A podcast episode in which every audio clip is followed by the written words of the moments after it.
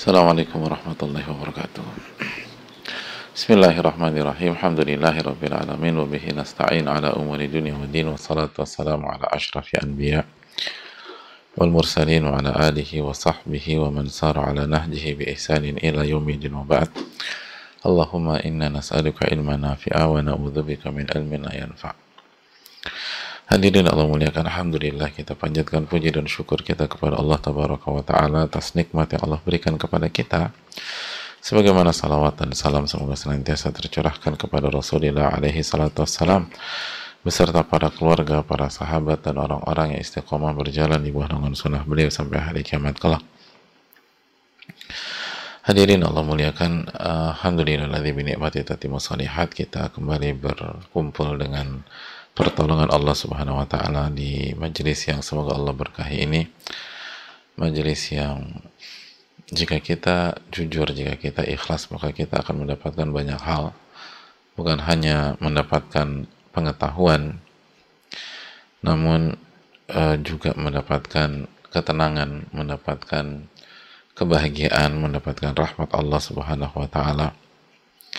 Sebagaimana uh, sabda Nabi kita alaihi salatu wassalam nazalat alaihi musakinah ketenangan itu akan turun ke dalam diri mereka. Wa rahmah dan rahmat Allah itu meliputi mereka. Wa umul malaikah dan malaikat Allah itu menaungi mereka. Wa dzakarallah wa dzakarallahu wa dzakarahumullahu fiman indah. Dan Allah akan menyebutkan mereka di hadapan malaikat-malaikatnya Hadirin Allah muliakan, bukankah uh, kebahagiaan adalah pencarian manusia siapa pun dia, dari mana pun asalnya, apa pun statusnya, dan banyak orang nggak mendapatkannya sampai mereka mati, sampai mereka meninggal dunia, sampai mereka wafat. Mereka punya segalanya kecuali kebahagiaan. Mereka punya harta, mereka punya uh, kekuasaan, mereka punya popularitas, mereka punya uh, keluarga, mereka punya semuanya kecuali kebahagiaan. Na'udzubillah, teman na'udzubillah. Kita berlindung kepada Allah agar tidak seperti orang yang tidak mendapatkan kebahagiaan. Kenapa? Karena salah dalam mencari, salah dalam menentukan destinasi, salah tempat gitu. Salah tempat. Jadi mau diubek-ubek apa pun nggak akan dapat, nggak akan dapat. Itu yang perlu kita renungkan. Kita mau masuk ke rumah apa restoran padang semewah apa pun kalau kita cari ay ayam taliwang misalnya nggak akan dapat atau kita cari gudeg gudeg yang biasa aja lah itu nggak akan dapat karena sekali lagi hadirin Allah muliakan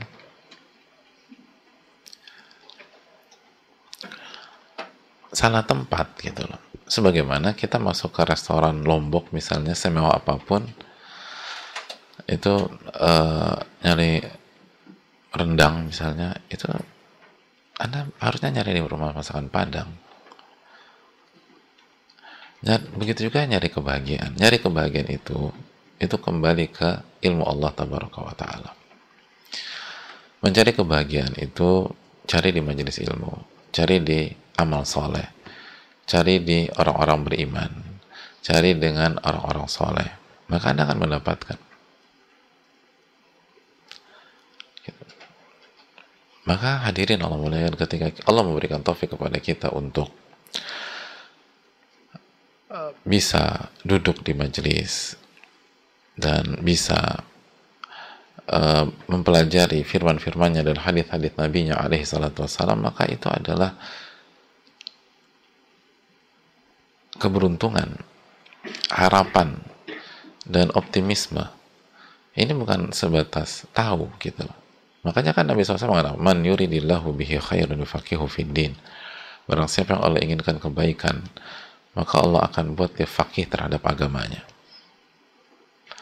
Barang siapa yang Allah inginkan kebaikan. Bukankah sebuah kalimat yang sangat penting hadirin sekalian? Ada orang dibawa ke tempat yang dia inginkan tapi dia dijebak gitu loh. Ada orang dibawa ke sebuah uh, tempat yang mewah tapi diracunin pada saat itu. Dia yang ngundang dia yang ngajak dia itu nggak inginkan kebaikan. Ingin menjebak dia ingin menjatuhkan dia ingin melantarkan dia. Dalam kasus misalnya human trafficking diajak ke sebuah tempat dicuri dijual tuh orang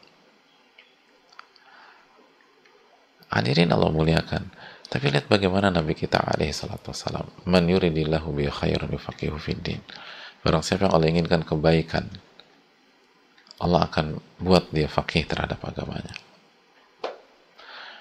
Dan coba kita dalami ketika seseorang hamba, pendosa, banyak khilaf, banyak kekurangan, banyak melakukan uh, kesalahan. Lalu mendengar hadis ini bahwa Allah Robnya tidak mengadabnya, Robnya tidak uh, menyiksanya, tapi Robnya menginginkan kebaikan buat dia. Allah inginkan dia jadi baik, Allah inginkan dia mendapatkan kebahagiaan, Allah inginkan ia mendapatkan uh, pencariannya selama ini, Allah nggak tinggalkan dia, Allah nggak tutup pintu uh, untuk dia, Allah tidak menghempaskan dia, tapi sebaliknya Allah inginkan kebaikan buat dia. Setelah selama ini setelah apa yang dia lakukan selama ini dari kekhilafan, dari dosa, dari kemaksiatan. Man yuridillahu bi khairun yufaqihu fiddin. Barang siapa yang Allah inginkan kebaikan Allah akan buat dia fakih terhadap agamanya. Bukankah ini harapan, bukankah ini semangat bagi seorang hamba ketika ia tahu bahwa Robnya ingin kebaikan buat dia. Taha ma anzalna alaika al-Qur'ana litashqa. Taha. Kami tidaklah kami turunkan Al-Qur'an kepada Anda untuk menyengsarakan Anda. Enggak, ini bukan untuk menyengsarakan Kenapa seseorang mau disuntik? Padahal suntik itu sakit. Kenapa seseorang mau diopname? Padahal opname secara umum di rumah sakit nggak enak. Kenapa orang mau dioperasi? Padahal operasi dirinya dilukai. Lalu ada bagian tubuhnya mungkin di, di diambil atau di lalu disuruh bayar pula. Udah dilukai disuruh bayar. Kenapa orang mau cabut gigi? Padahal cabut gigi nggak ada yang enak. Ada yang menikmati ketika cabut gigi? Enggak. Semua itu dia lakukan atau dia mau melakukan itu semua salah satu unsurnya adalah karena dia tahu dokter itu menginginkan kebaikan buat dia maka dia jalani proses yang nggak enak itu proses yang nggak nyaman itu bahkan proses yang menyakitkan itu lalu pertanyaannya kenapa kita nggak mau menjalani proses yang digariskan oleh Allah Taala kenapa kita nggak mau belajar kenapa kita nggak mau beribadah kenapa kita nggak mau beramal soleh Padahal jelas yasman yuridillahu bi khairun yufaqihu fiddin. Barang siapa Allah inginkan kebaikan, maka Allah akan buat dia fakih terhadap agamanya. Fakih itu mengerti dan mengamalkan.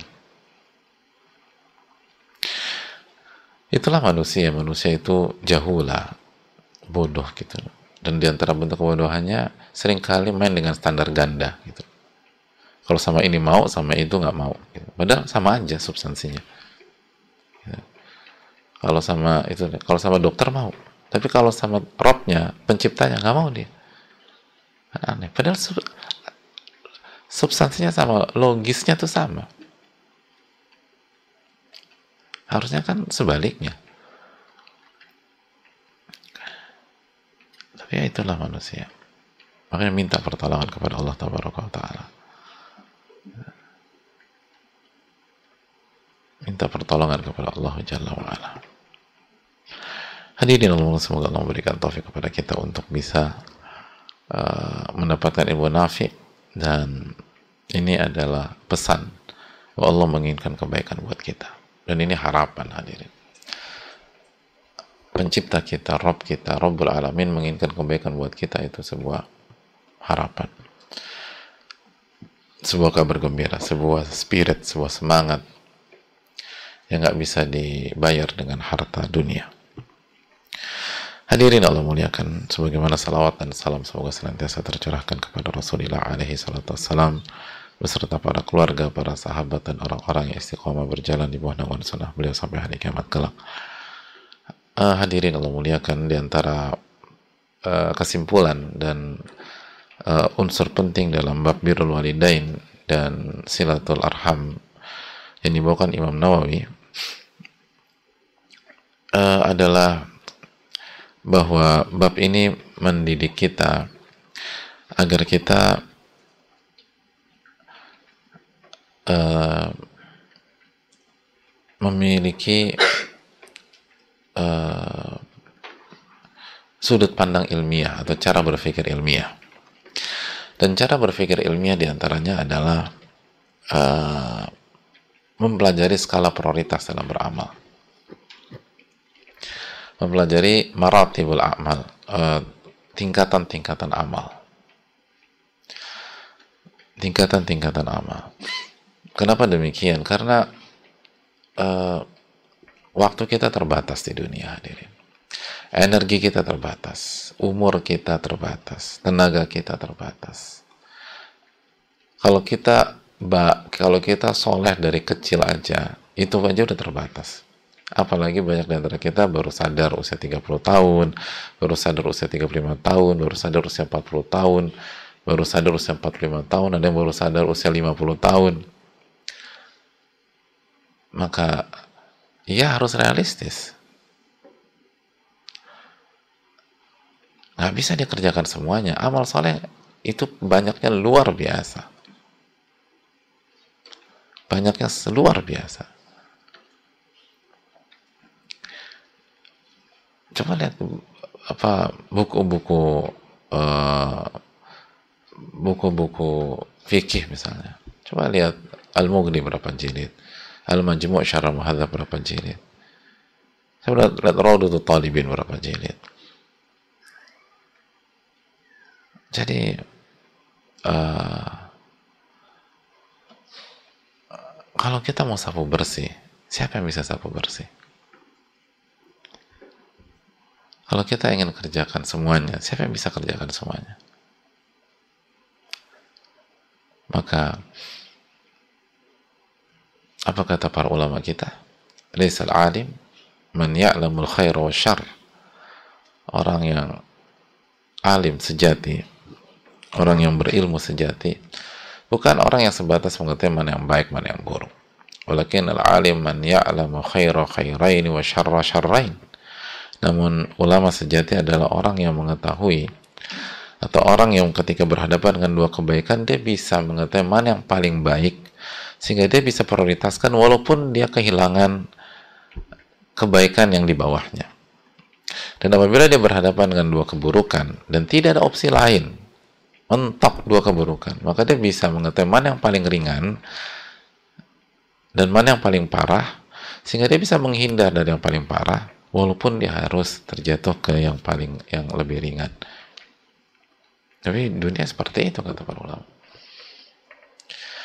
dan inilah yang, yang diajarkan dalam bab ini contohnya dalam hadis Abdul bin Mas'ud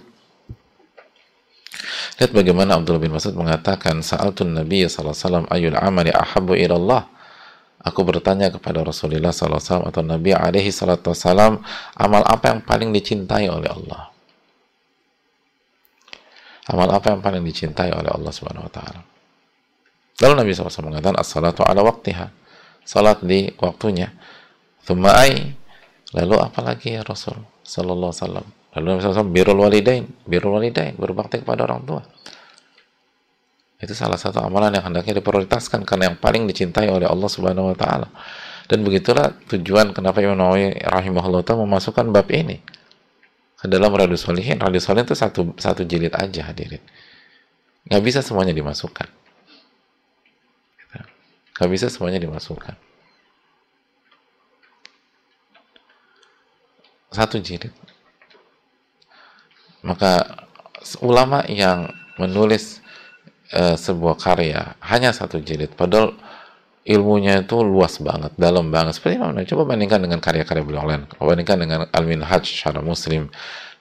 Bandingkan dengan uh, Rodotul Talimin. Bandingkan dengan Majmu' Syarah Muhadzab. Bandingkan dengan yang lain. Satu jilid. Maka harus buat skala prioritas. Dan salah satu bab yang dimasukkan oleh Imam Nawawi adalah bab birrul walidain. Nah, bisa kita semua semua hal diborong semua. Kalau Imam Nawawi memasukkan seluruh ilmunya, Riyadus Salihin nggak satu jilid hadir. Ini bukan tentang itu meng mengungkapkan seluruh ilmu gitu dan isi hati enggak. Ini tentang maratibul amal, tentang urutan amal. Tentang skala prioritas, tentang apa yang paling dicintai oleh Allah Subhanahu wa taala. Makanya kan Imam Nawawi rahimahullah taala salah satu salah satu hamba Allah yang muwafaq. Bayangkan usia beliau hanya 45 tahunan. 45 46 tahun. Tapi lihat karya-karyanya luar biasa. 45 45 46 tahun. Kita yang usianya 50 tahun, 51 tahun. Atau kita yang usianya 46 tahun, apa yang udah kita lakukan? Mana karya kita? Salah satu alasan kenapa kita, ya, aku ngapain nih sama Karena kita hidup nggak pakai skala prioritas.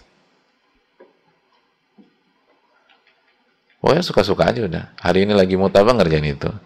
Hari ini lagi senang apa ngerjain itu. Hari ini akhirnya usia 40, 41, 42 nggak ada apa-apa. Gue rumah fak.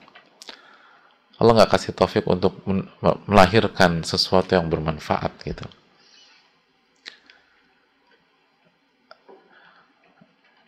Lihat bagaimana para nabi dan rasul. Mereka Nabi SAW 23 tahun peradaban berubah. Salah satu faktornya skala prioritas. Itulah mengapa Nabi Nabi SAW dan para nabi dan rasul menentukan masalah iman dan tauhid. Itu prioritas gitu. Iman dan tauhid. Mentauhidkan Allah SWT. Hasilnya? Luar biasa diberikan taufik oleh Allah tabaraka wa taala. Itu karena salah satu faktornya ada karena tepatnya dalam melangkah dan tepatnya dalam beramal. Tahu skala prioritas. Karena amal banyak gitu. Konten tuh banyak. Pembahasan tuh banyak. Apa skala prioritasnya? amal soleh itu banyak. Apa skala prioritasnya? Apa sih yang paling Allah cintai? Lihat bagaimana uh, apa kemam logika yang sangat kuat dan tentu saja setelah eh, setelah taufik dari Allah Subhanahu wa taala. Lihat pertanyaan Abdullah bin Mas'ud amal apa yang paling Allah cintai? Dan yang paling Allah cintai skala prioritas. Oke dari banyak yang Allah cintai yang paling Allah cintai apa sih Rasulullah SAW harusnya demikian.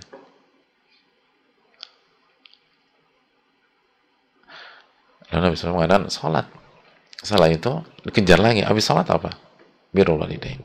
Berbakti sama orang tua.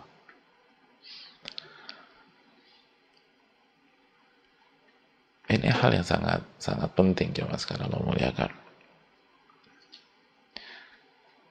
Prioritas itu penting. Karena uh, waktu kita terbatas. Makanya di sini pentingnya belajar dan belajar yang benar. Karena kita bukan hanya dituntut berbuat baik, tapi kita dituntut membuat skala prioritas dari berbagai macam kebaikan di hadapan kita. Dan itu butuh ilmu. Untuk jadi orang baik, untuk berbuat baik aja kita butuh ilmu. Apalagi memilih dari yang baik, baik, baik, baik, baik, baik gitu. Oh itu dan itu susah, makanya tadi para ulama mengatakan seorang alim yang sejati bukan hanya tahu mana yang baik, mana yang buruk. Padahal mengetahui mana yang baik, mana yang buruk aja nggak mudah gitu loh. Tapi sebatas Anda mengetahui itu, Anda belum diakui sebagai orang ulama yang sejati, ulama yang ilmunya dalam. Baru diakui sebagai ulama yang ilmunya dalam kalau bisa memilah itu. Makanya dalam ilmu kaidah fikih kan ada kaidah ta'arud bainal maslahatain ada pembahasan tentang ta'arud baina al-maslahatain. Apabila dua maslahat atau dua maslahat atau lebih itu berbarengan, bertabrakan dalam arti e, berada di waktu yang sama atau di tempat yang sama dan Anda harus menentukan. Nah, itu pelik, itu pelik hadir. Itu susah, nggak mudah. Simpel aja lah. Secara umum kan saya, saya ambil contoh ya ketika para ulama mengatakan bukan orang bukan apa orang yang ulama saja itu bukan hanya tahu mana yang baik mana yang buruk. Tapi yang tahu bagaimana menentukan skala prioritas. Apabila ada dua kebaikan dia bisa tahu mana yang paling tinggi lalu dia uh, berikan walaupun dia harus kehilangan opsi yang kedua. Sebagai contoh misalnya kita secara umum ya kalau kita ditanya sedekah itu baik atau buruk? Atau misalnya memberi memberi memb atau membantu membantu orang lain itu baik atau buruk baik sekarang pertanyaannya kalau kita punya 100 ribu, hanya punya 100 ribu, lalu kakak kita butuh 100 ribu, lalu adik kita butuh 100 ribu, ke siapa kita kasih?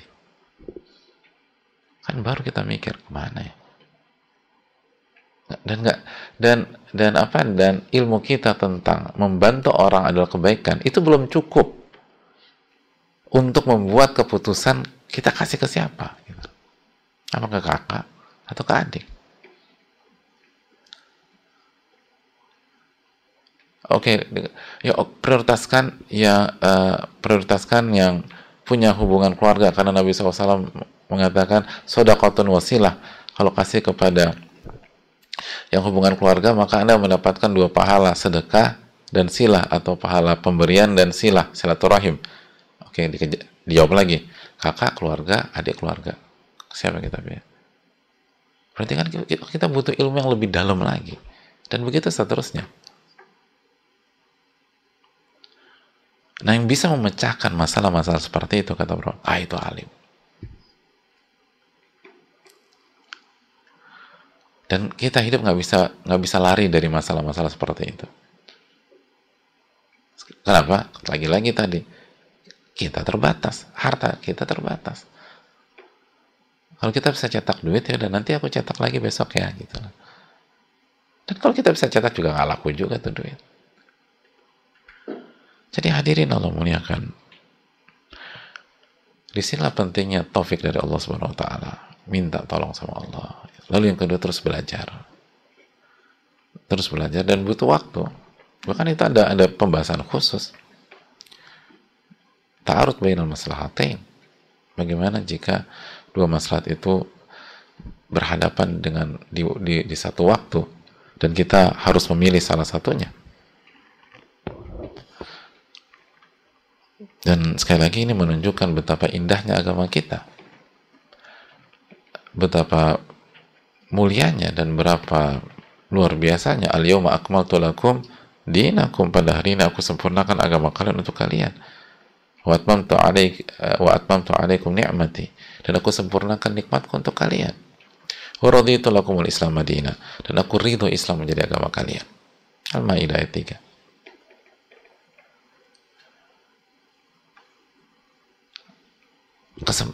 hadir sekarang ini bukan hanya sekedar belajar agama itu bukan hanya sekedar sebatas sholat atau baca Quran ritual enggak belajar agama itu itu itu jelas masuk. Sholat itu sangat penting.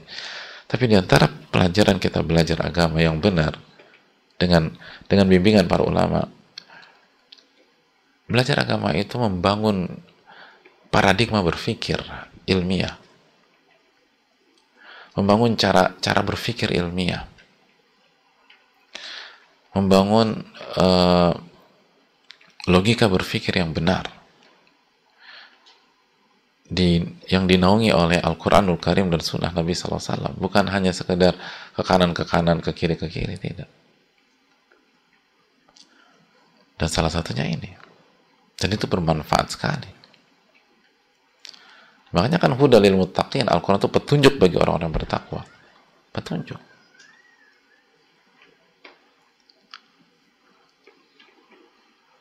Orang yang belajar dengan benar, salah satu hikmahnya, salah satu uh, salah satu uh, manfaatnya. Paradigma berpikirnya atau kerangka berpikir ilmiahnya itu ter, terbangun. Dan itu ngebantu dia dalam menyelesaikan dengan setelah taufik Allah ya membantu dia menyelesaikan masalah rum, masalah dirinya masalah rumah tangga masalah keluarga masalah bisnis masalah dagangnya masalah dia dengan pertemanannya gitu loh itu dibutuhkan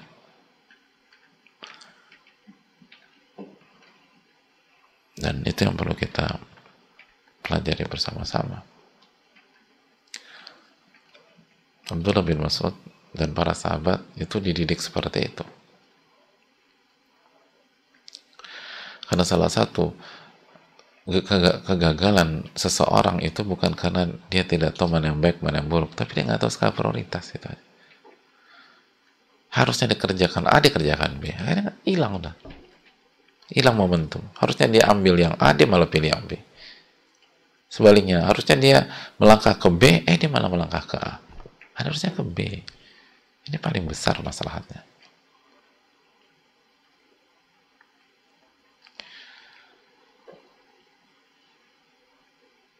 Jadi jamaah yang Allah muliakan.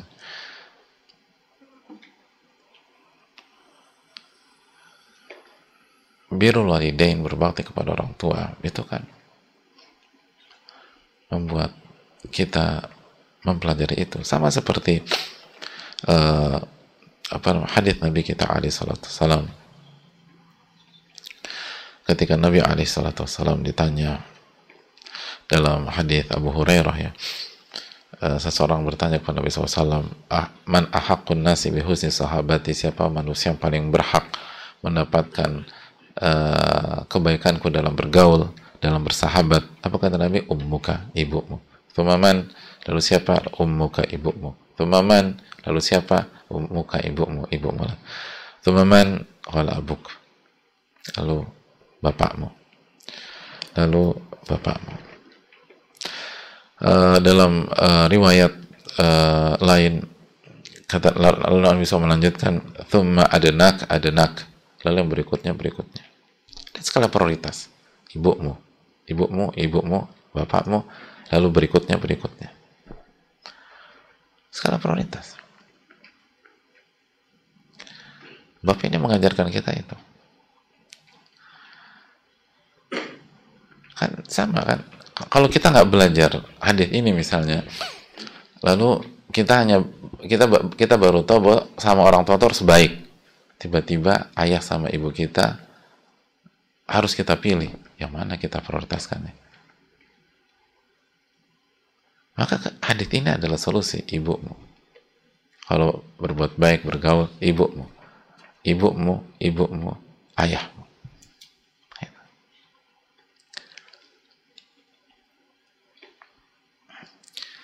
Hadirin Allah muliakan uh, agama kita luar biasa dan Allah wa taala menunjukkan tanda-tanda kekuasaannya, kesempurnaannya. Makanya kan dinamakan ayat tanda-tanda. Semakin kita belajar, semakin kita melihat tanda-tanda kebesaran Allah Subhanahu wa taala dan maha kesempurnaan Allah wa taala. Dan itu harus membuat kita beriman kepada Allah Subhanahu wa taala. Kenapa kenapa banyak orang ketika belajar sebuah teori misalnya mempelajari teori fisika lalu dia dia kan hanya banyak orang kan ketika belajar fisik, teori fisika mereka bukan hanya berhenti mengagumi teorinya tapi mereka mengagumi uh, pencetus teori tersebut ya orang cerdas banget ya kok bisa membuat teori kayak begini atau matematik lah.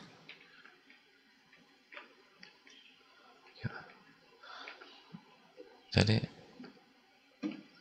ada yang orang mengagumi Einstein ada yang mengagumi Galileo kalau matematik aljabar. Oke. Konsep yang begitu indah ini siapa yang menurunkan surat-surat dalam Al-Quran? Siapa yang berfirman mana mana iman kita kepada Rabbul Alamin? Mana pengagungan kita kepada Allah Subhanahu wa taala? Dan mana keyakinan kita bahwa kalau Allah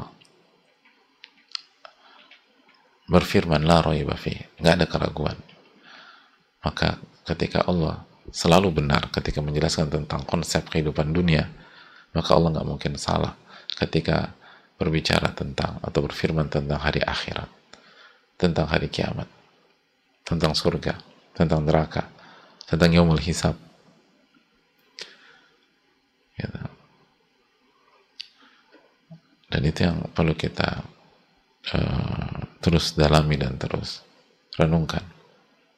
Kalau Nabi SAW nggak pernah keliru ketika menjelaskan tentang konsep kehidupan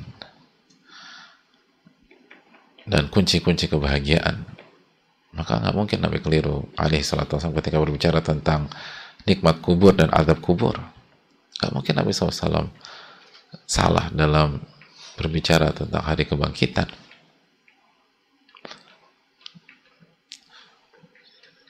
Maka hadirin Allah muliakan. Semoga Allah memberikan taufik kepada kita dan semoga birrul walidain bukan hanya membuat kita uh, semangat dalam berbakti kepada orang tua tapi bab ini harus membuat kita uh, semakin uh, memiliki cara berpikir ilmiah memiliki paradigma ber, ber, uh, para, para paradigma berpikir yang semakin kuat dan yang paling penting semakin membuat kita beriman kepada Allah Taala. Semakin taat kepada Allah Subhanahu wa taala. Karena uh, yang Allah perintahkan dan yang Allah syariatkan nggak ada yang aneh, nggak ada yang janggal, nggak ada yang mengerutkan dahi, semuanya sangat sangat sempurna, sangat tepat, prioritasnya juga dapat gitu. Makanya kan ketika ketika Nabi SAW mengatakan umuka, umuka, umuka thumma abuk. Ibumu, ibumu, ibumu lalu bapakmu emang ada laki-laki yang protes dari zaman Nabi SAW? Gak ada gak ada karena sangat logis semua laki-laki ngakuin dan mereka jenius-jenius. Kurang jenius. Siapa Imam Syafi'i rahimahullah ta'ala? Siapa yang berani adu logika sama Imam Abu Hanifah? Ulama-ulama kayak itu sangat jenius. Dan ilmu logikanya hadir, aduh luar biasa. Banyak orang tuh ngeremehin, dibilang apa orang yang belajar agama uh, pendek pemikiran, udah baca bukunya belum gitu. Coba baca satu buku deh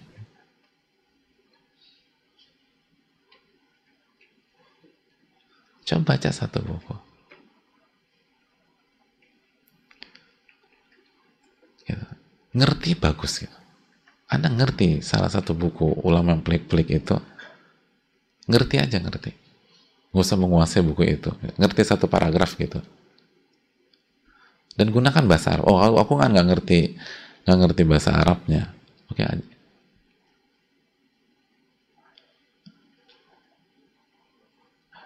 belajar bahasa Arab dulu terus baca buku itu itu saya coba misalnya coba baca uh, uh, misalnya Raudhah Ibnu Qudama atau baca Mustasfa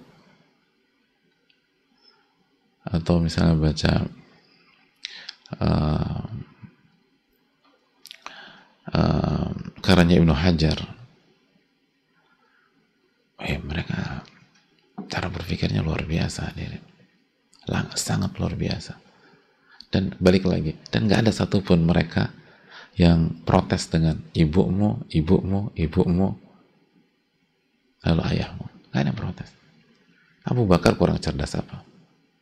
Kurang jenius apa Abu Bakar Siddiq? Umar bin Khattab kurang jenius apa? Uthman bin Affan radhiyallahu kurang jenius apa? Ali bin Abi Thalib radhiyallahu taala kurang jenius apa? Nggak ada Padahal laki-laki loh. Nggak ada bilang, kenapa sih Rasul kan bapak juga capek, bapak juga berjuang, bapak kan apa namanya ke korma kalau zaman dulu dagang, letting. Semua laki-laki ini logis nih benar. Setelah mereka langsung beriman kepadanya. Makanya kan kaidah para ulama kan uh, dalil yang sahih dengan pendalilan yang benar itu nggak mungkin bertentangan dengan akal yang sehat nggak mungkin mustahil dan yang tentu saja yang terakhir bab birrul walidain harus membuat kita semakin beriman kepada Allah Subhanahu wa taala. Semakin beriman kepada Allah. Karena Allah telah menurunkan syariat atau uh, konsep atau uh, perintah atau do's and don'ts yang luar biasa. Yang nggak mungkin ini dibuat oleh manusia. Sangat sempurna sangat nggak ada celah sama sekali. Al yawma akmaltu lakum dinakum. Pada hari ini aku telah sempurnakan agama kalian untuk kalian. Ini yang bisa disampaikan jazakallahu khairan wa sallallahu alaihi Muhammad. Subhanakallahumma wa ilaha illa anta astaghfiruka wa atubu ilaik. Assalamualaikum warahmatullahi wabarakatuh.